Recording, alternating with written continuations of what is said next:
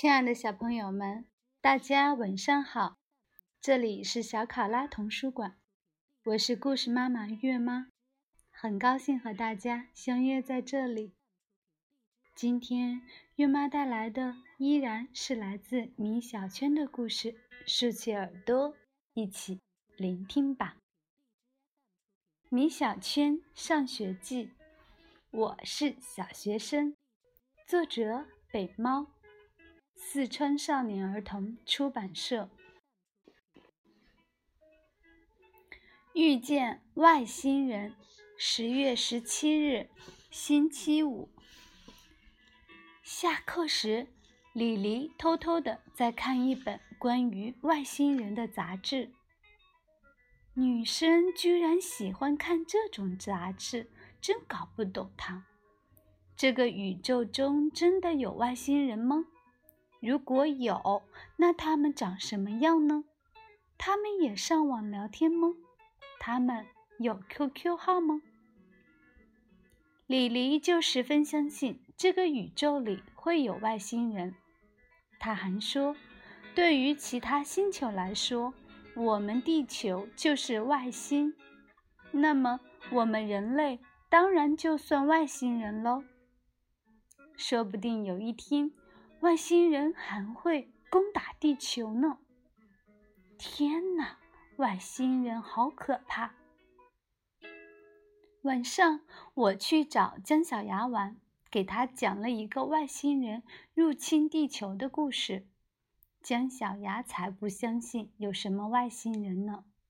他爸告诉他，那些都是电影和动画片编出来骗人的。突然，我发现星空里有一个小白点，一闪一闪的。小白点快速的移动，不一会儿就消失不见了。姜小牙，我觉得那好像是飞碟。不可能吧？怎么会有那么小的飞碟呢？因为飞碟离我们很远啊。而且，为什么我们发现它之后，它就消失了？那我们该怎么办？姜小牙问。我想了想，说：“我们赶快去报告警察叔叔吧。”就在这时，小白点又出现了，而且越来越大，越来越亮。我和姜小牙赶快跑。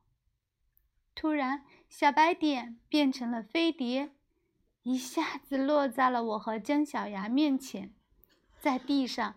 砸出了一个大坑，飞碟的门打开了，从里面蹦出两个和我们一样高的外星小孩来。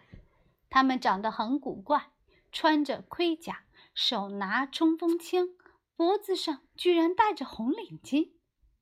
姜小牙小声说：“原来外星也有少先队员啊！”我告诉姜小牙。如果他们问咱们是不是少先队员，咱们一定得说是，不然我们就死定了。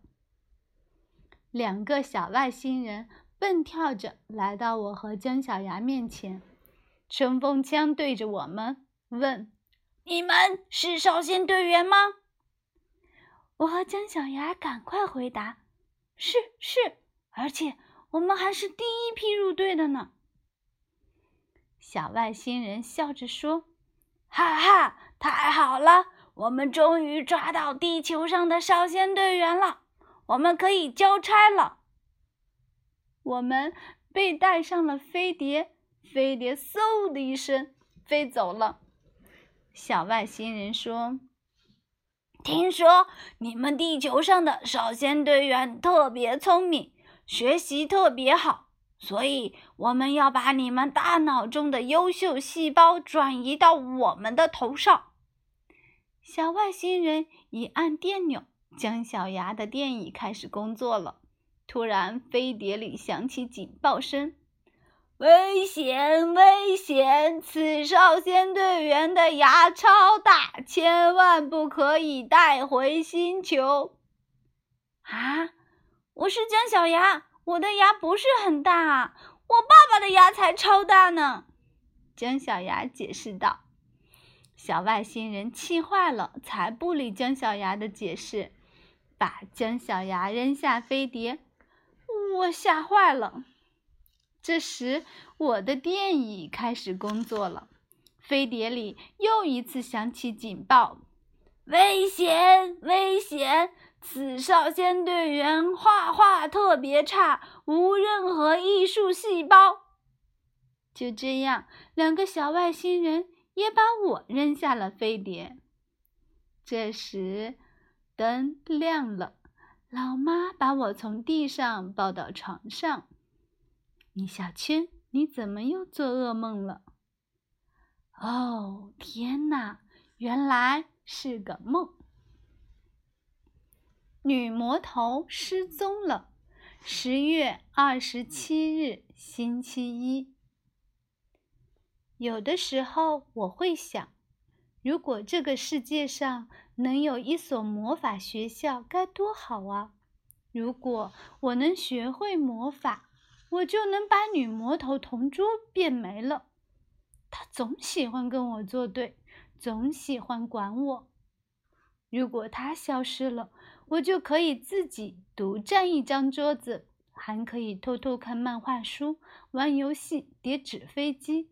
再没有人告我的状，再没有人烦我了。今天我的梦想终于成真了，女魔头同桌竟然没有来。可是我还没找到魔法学校呢。管他呢，反正女魔头今天不在，我自由了。万岁！自己独占一张大桌子就是舒服。书包放在李黎的椅子上，学习用品我想放哪里就放哪里。我的胳膊越线了也没有人管我，真好。如果李黎永远不来该多好啊！上数学课的时候，我偷偷把漫画书夹在数学课本里，装作认真看书的样子。我不小心笑出了声。被魏老师给听见了。魏老师惊奇地看了看我，走了过来。不好！我赶快把漫画书从课本里抽了出来，放进书桌里。米小圈，你在看什么呢？笑成这样。魏老师问我。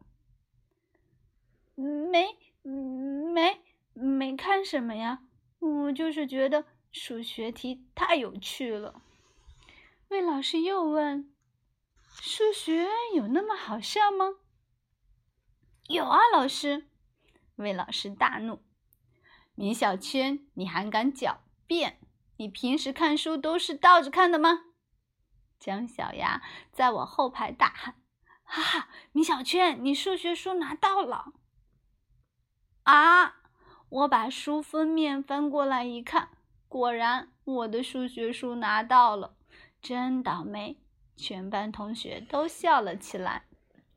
聪明的魏老师把我藏在书桌里的漫画书给没收了，我好心疼啊！那可是我老爸新给我买的呀。我在想，要是李黎在就好了。我上课看漫画书，他一定会阻止我的，我的漫画书就不至于被没收了。晚上，老妈告诉我，今天李黎的妈妈没去上班。奇怪，难道她和女魔头一起失踪了？什么呀？李黎得了阑尾炎，刚刚动完手术，她妈妈去照顾她了。什么？动手术？那一定很疼吧？她还能不能上学了？老妈拍拍我的脑袋说。是很疼的，不过你不用担心，一个小手术很快就会好起来的。